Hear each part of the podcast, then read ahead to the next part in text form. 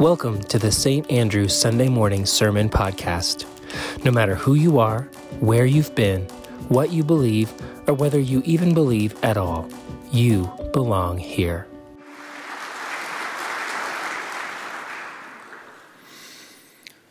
Certain stories in the Gospels simply do not seem plausible to the rational, sophisticated, enlightened brilliant minds of modern readers. We are, after all, so smart and educated. We're so certain about what's true reality, what's purely fantasy. And so when we hear words like demons and exorcisms, we might dismiss it as naive, superstitious, mythological unenlightened nonsense that has no relevance to our 21st century world. But the wise will read between the lines and look beyond what seems entirely unreasonable in search of some deeper truth that speaks to the universal and timeless struggles of being human. The struggles of longing for community and compassion. The struggles of those crying out for liberation from worldly powers and principalities that are beyond their control. In this way, the wise understand that in certain gospel stories, the word demon can simply be a placeholder for whatever worldly power possesses the human spirit in this age. And exorcism can be just another word for the redemptive means by which God liberates and restores the possessed human spirit to fullness of life. It's something to consider as you hear now what is arguably the most graphic exorcism story in all the Gospels.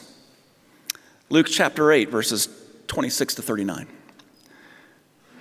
Then they arrived at the region of the Gerasenes, which is opposite Galilee. As Jesus stepped out on the shore, a man from the city who had demons met him. For a long time, he had not worn any clothes, and he did not live in the house, but among the tombs. And when he saw Jesus, he cried out and fell down before him, shouting, What have you to do with me, Jesus, Son of the Most High God? I beg you, do not torment me. For Jesus had commanded the unclean spirit to come out of the man. For many times it had seized him. He was kept under guard bound with chains and shackles. But he would break the bonds and be driven by the demon into the wilds. Jesus then asked him, What is your name? And he said, Legion, for many demons had entered him. They begged him not to order them to go back into the abyss. Now, there on the hillside, a large herd of swine was feeding, and the demons begged Jesus to let them enter these so he gave them permission. Then the demons came out of the man and entered the swine, and the herd stampeded down the steep bank into the lake and was drowned. When the swineherd saw what had happened, they ran off and told it in the city and in the country. And then people came out to see what had happened. And when they came to Jesus, they found the man for, from whom the demons had gone sitting at the feet of Jesus, clothed and in his right mind. And they became frightened. Those who had seen it told them how the one who had been possessed by demons had been healed.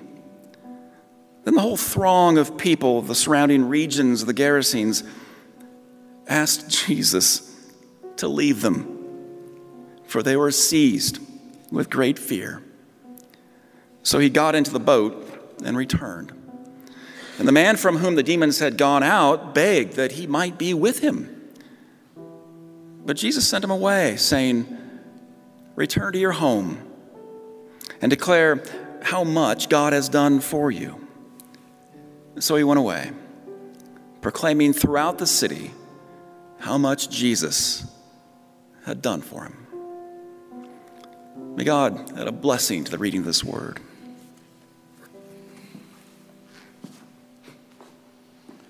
Terry Jones did an amazing job of introducing this song to you last week. We're going to continue singing it throughout this sermon series, and the sisters are going to lead you this morning.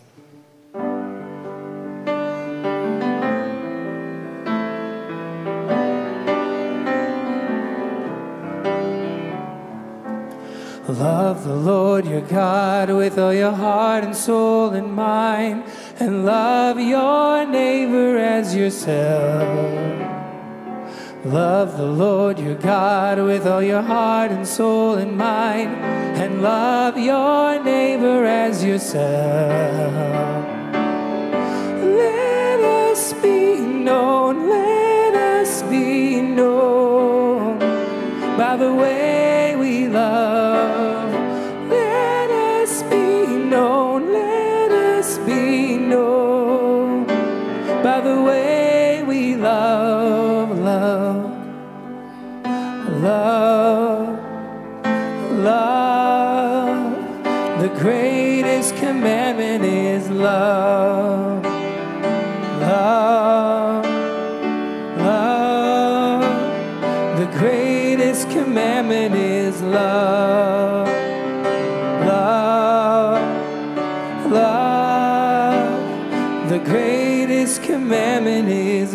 the Lord your God with all your heart and soul and mind, and love your neighbor as yourself.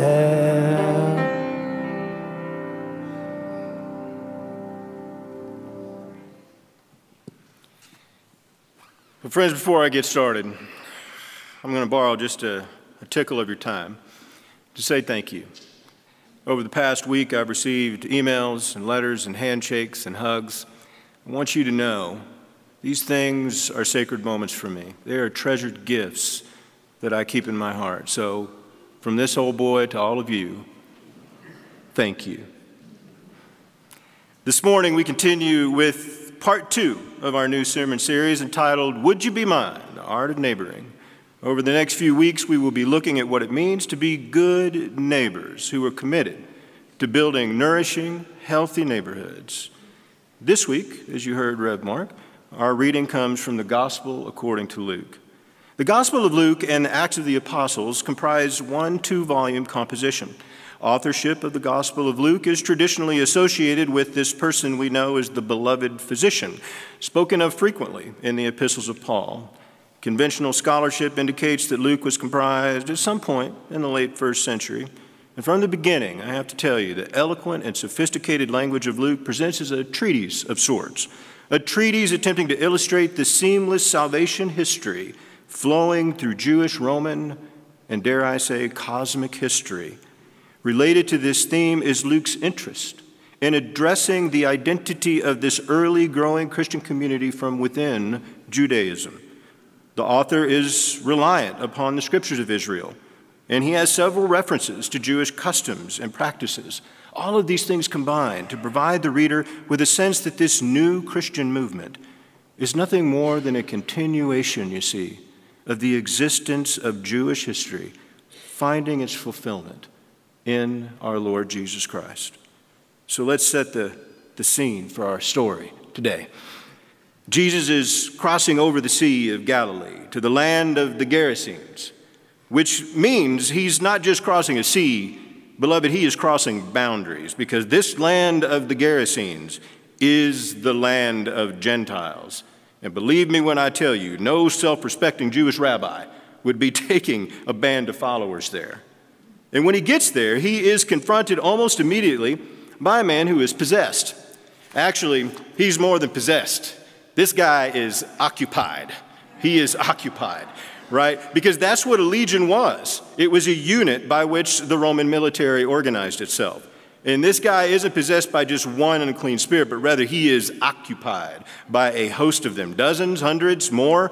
Well, to be honest, we don't know. Though, for what it's worth, in the Roman army, a legion designated 6,000 individual soldiers. So you can be pretty sure that when the author of Luke employs this term, it is to impress upon us that it was a lot. It was a lot. And I have to tell you, I find it particularly devastating that he has no name. No identity left except for what he is captive to. But more on that later. His story is tragic. He is alone, wandering the tombs, a place of utter desolation and uncleanness. He's clearly a frightening hazard to himself and to others, but nonetheless, Jesus heals him, sending the host of demons to inhabit and drive mad a herd of pigs. Now, beloved, keep in mind that although this detail may be troubling for some of you and me particularly that are fond of animals, losing a herd of pigs in the first century was really not that big of a deal, especially if you were Jewish. So, um, we're going to have to get over that part. Um, so, in, so, in response to this, this healing, the people are amazed, of course, albeit maybe a little uncomfortable. Um, the man is grateful, and of course, he wants to follow Jesus, but Jesus tells him, surprisingly, to stay where he is and share the word of what God has done for him in his own homeland. Now, at this moment, I imagine you're looking down at your bulletins, rereading a sermon series title and our theme for today, and you're wondering what the heck this little ditty is doing here this morning. I mean, look, I get it. The story of the Gerasene demoniac is a tough one for us 21st century Christians, as Rev Mark alluded to. It's tough for us to enter into because it's full of details that, quite frankly, we find bizarre. I mean, chatty demons? Really? Uh, suicidal swine? Are you kidding? Instantaneous healings? That's ridiculous. I mean, isn't this the stuff of like a dark comedy or some 1990s horror flick? I, I mean, I don't know. I mean, how is an ancient exorcism story good news for us this morning? As we think about what it means to be a connector. Now, look, I know, I know, believe me, I know that much ink has been spilt in recent decades trying to address what contemporary Christians find antiquated and troubling about this story. Was the man really possessed by demons or just mentally ill? Isn't there a danger involved with conflating acute psychological suffering with evil? If the demons were real, why did Jesus negotiate with them? Why did he even show him any mercy at all? And y'all, what about those poor pigs? Why did they have to die to secure the demoniac's healings? And, lest we forget the townspeople, what about the economic welfare of these pig herding townspeople who watched probably in utter horror as their livelihood disappeared over a cliff? These are valuable questions. I don't want to shelve them or marginalize them, but I worry. I worry that focusing on these stranger parts of the story, that they might inhibit us from seeing how it can be our story, our here, our now. So indulge me. Yes? Lean in a little bit to the text as I sidestep some of this weird stuff and examine aspects of this little encounter that I think are often overlooked but nonetheless altogether beautiful and convicting. First thing I want to look at is this man. This man. I mentioned earlier that I find it absolutely devastating that he has no name, no identity left except for what he is captive to. In a heartbreaking moment within the story, for me anyway, Jesus comes to this man and asks him what his name is. And one of the horde simply answers, Legion, for we are many. Look, this man's name is not Frank, Bob, Billy, or John. It's Legion. He has been completely erased, you see, completely defined by what assails him, by what robs him of joy and health, by what hinders him and keeps him bound, by all of those things that keep him from experiencing life in its abundance. A nameless man, exiled to the margins of human existence, living in a tomb, living in isolation, devoid of connection. And here's the thing, beloved. I think a lot of us are not all that different. Don't we also tend to define ourselves in terms of our deficiencies, our setbacks, our disappointments? Our failures? Maybe not always, of course, but maybe just enough to rob us of the abundant life that God hopes that we experience and share? Why is it that every single time we want to take a risk and in this way be vulnerable, we are reminded of every failure, every disappointment that we've ever experienced before? Perhaps, and I'm just spitballing here, Because we've allowed these things, dare I say, to possess us, to define us. We are legion. How many in this room, in our workplaces, in our neighborhoods, are overwhelmed by the voices raging at them from without and from within, uh, just completely erasing their identity and, and driving them to places of extreme loneliness and despair. So, what's next? You still looking for good news? I promise it's coming. It's coming. Well, I would submit to all of you that this little story is not only, or perhaps not even primarily, a miracle healing story.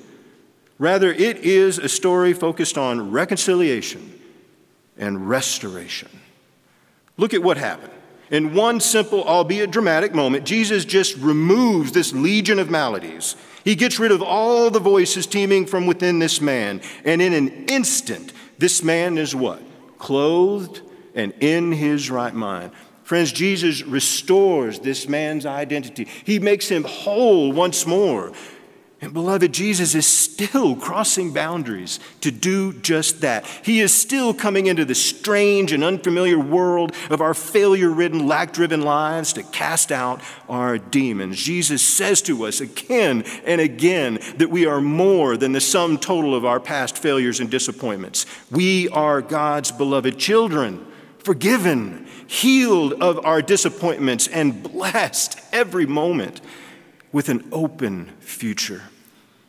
And so also, Jesus comes to tell us that no matter how many advertisements we see telling us to the contrary, we are not insufficient or undeserving of love. Indeed, I would argue that the whole point of Jesus' ministry, life, and mission is to tell us, or rather to show us, just how much God loves us. That's the whole ball of wax, I think. This lost, nameless Gerasene man Jesus encounters is bewildered isolated, without identity, but Jesus connects with him, restoring him, and he gives him back his true identity. So also, Jesus gives us our identity. It's the identity first announced to us at baptism, I think, when we were washed with water, marked with the cross of Christ, and sealed with the Holy Spirit, yes, forever. Yeah, let me say that again forever. And so when we lose our identity, when we feel trapped by our past hurts or possessed by a culturally induced sense of lack, we are bidden to come back to that moment of baptism when our identity was restored and be reminded once again of just how much God loves us. You know, it is said that the 16th century Martin Luther, felt oppressed by the devil. He wrote about this quite graphically um, all over the place. And, and, and when he felt this way, he would take courage by shouting, I am baptized! I am baptized. Beloved, it really works. I did it like 15 times on I 25 on my way in this morning. It's, it's liberating. It's wonderful. I am baptized. In this way, you see, Luther grounded his confidence of salvation in God's external objective act of drawing him into the Christian family through the water and word of baptism. Summarily, the names and claims that the voices of this world may shout at us do not have the last word. We can declare that God claims us again and again and always as God's own beloved children. And in this way, we may announce God's promise, restoring to those around us the name and identity given to them, you see, by God. Another little informative detail of the narrative this morning is found in the scene's location itself.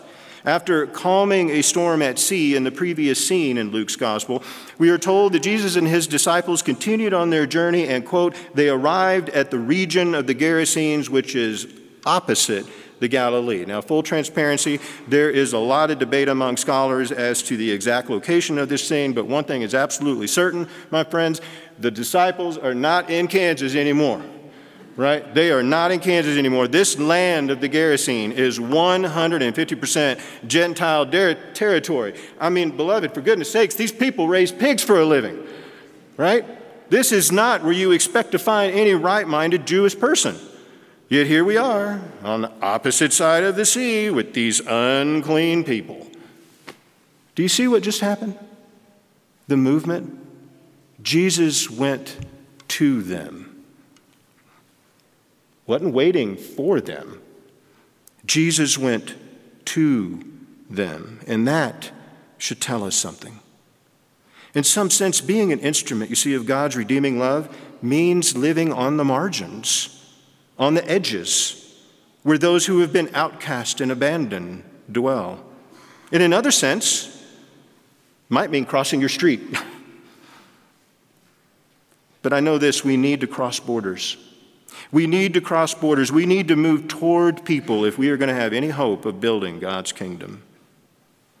There's this little book. It's called You Need to Get Out More by this guy named Rev Feldmeir. You heard of him?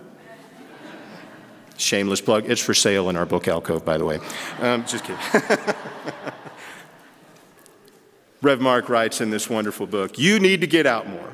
Whether you are mindful of it or not, you live with certain assumptions, biases, and belief which may keep you too close to home. The truth about us is that, as is often said, we don't know what we don't know. Every time we get out and cross one of these borders, we come to know a little bit more about ourselves and those with whom we share the sidewalk. This type of life, Rev Mark goes on to explain, is, quote, a deeply incarnational journey into the neighborhood that is fueled by God's unwavering love and concern for those who are near to us and those who are unknown to us. Just as God's love for the world drove Jesus into our neighborhood to be with us and for us, this same love drives each of us from our isolation and fear to be with and for those whom God loves. Amen. That's a good word. Well done. That is a good word. And just as Jesus went to the Gerasenes, his followers today are called to step out of the boat on the opposite side. The mission of Jesus' followers is to take the healing and the liberating love of God to everyone Everyone, right where they are at. Well, if only I could stop there. That'd be a good stopping point, wouldn't it? Don't agree with that. I'm just kidding. But Luke goes a little bit further in his gospel account of this Gerasene demoniac, so I feel I must too. One reason, I think, to embrace this story as our own is that it illustrates an unpleasant truth about human relationships. Now, I want you to hear me. The story suggests that the salvation of some creates the hostility of others. Did you hear me? The salvation of some creates the hostility of others. When these townspeople see that this demon possessed man is healed, what do they do? They don't rejoice. They express no relief, no gratitude, no hospitality, no sense of awe. Instead, Luke tells us they recoil in fear and just tell Jesus to go away. What does that mean? Well, beloved, to be completely honest, I'm not sure. I've wrestled with it all week. I don't know what that means. Maybe it means we humans prefer to stick with the demons we know rather than embrace the freedoms that we don't. Maybe it means we need some people to be bad so that we can be good. Maybe it means the shackles and chains that bind so many of God's children are the instruments of our own cruel making, the weapons we wield to manage our own fears. Maybe it means we settle for tolerance instead of challenging ourselves to truly and holy love. Maybe it means the gospel doesn't always bring peace. I'm going to let that sit for a minute. Maybe it means the gospel doesn't always bring peace. Maybe it also means it brings upheaval, messing with our moral categories, our economic comforts, our social structures in ways that, quite frankly, we find offensive or, at the very least, discomforting. Perhaps recognizing this aspect of the narrative reminds us of our need to work together. Y'all, this stuff, this love thing, is hard. It's hard. We need God's help. And more than that, we need each other.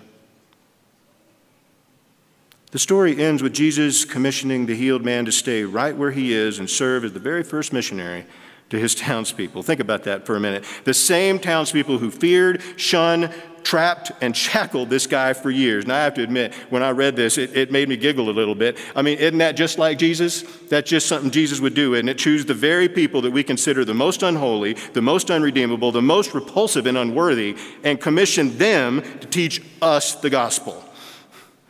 The one who was once homeless now has a home. The one who has experienced the power of the kingdom announces the kingdom to others. Oh my goodness, it reminds me of that pastor I heard as a kid said, There can be no testimony without what? A test. Oh my goodness, that's what makes it powerful, right? That's what he's called to do, to give his testimony to his people. Moreover, while there may be times when we are called to journey to unfamiliar parts in response to God's call, it may teach us that at other times following Jesus may mean staying right where we are, bearing witness to the mighty acts of God we have experienced firsthand in our own lives. Maybe in this way, communal restoration is inextricably linked to individual healing, as the one lost self leads others to discover anew their own possibilities and identities. Our story this morning from Luke is weird. it's weird. You can say that. It's odd. And yet it is profound. I think about this man. I've been thinking about him all week. Trailing broken chains behind him, wandering the wilds, tearing at his skin till it bleeds, trading one kind of pain for another. If this man has a name, no one knows it. If he has a history, no one remembers it. If he has a soul worth saving inside of his living corpse, no one sees it because no one looks until Jesus does. Jesus sees him even when the man cannot see himself. Jesus connects with him, and his love restores and brings wholeness and new life. Most of us have heard of Fred Rogers and his amazing show, Mr. Rogers' Neighborhood. I would imagine that many of you and even some of you online at some point were touched by Fred's simple love projected through his beloved program. I, I wonder what, what made it so special? Well, Fred's brand of loving your neighbor as yourself, remembering you're unique even if you don't feel that way or if other people make you think otherwise, and imagining the possibilities of a world without hate was as transparent as his low budget living room set. You see, Fred lived what he preached from that living room. And he treated each of his viewers like they were the only person in it. We loved Fred for that. We wanted to be his neighbor because he saw us and he wanted to be our neighbor. Fred encountered each living soul with a curious, imaginative love and saw in each person wondrous possibilities. I don't know about you. I want to see like that. I want to love like that. I want to connect like that. So, in honor of St. Fred, I will end with a little prayer that my beloved wife found written on the 50th anniversary of his very first show. Help us to love our neighbor, to see the sacred specialness in them the way we long for others to see it in us. Give us this day an imagination, a place in our soul where we can make and believe, untethered to kingdoms that have lost their will to wonder. Lead us to our inner child, a place where we belong, in tennis shoes scuffed by curiosity, where a sureness quietly blossoms in not knowing everything, and deliver us from the things that hide us, that kidnap this gift, the good feeling it is to know we are alive. Amen. thanks for tuning in to this week's podcast. If you'd like more information about our church or our vision to eradicate social isolation and disconnection by practicing the faithful presence of the incarnate Christ, please visit gosaintandrew.com. See you next week.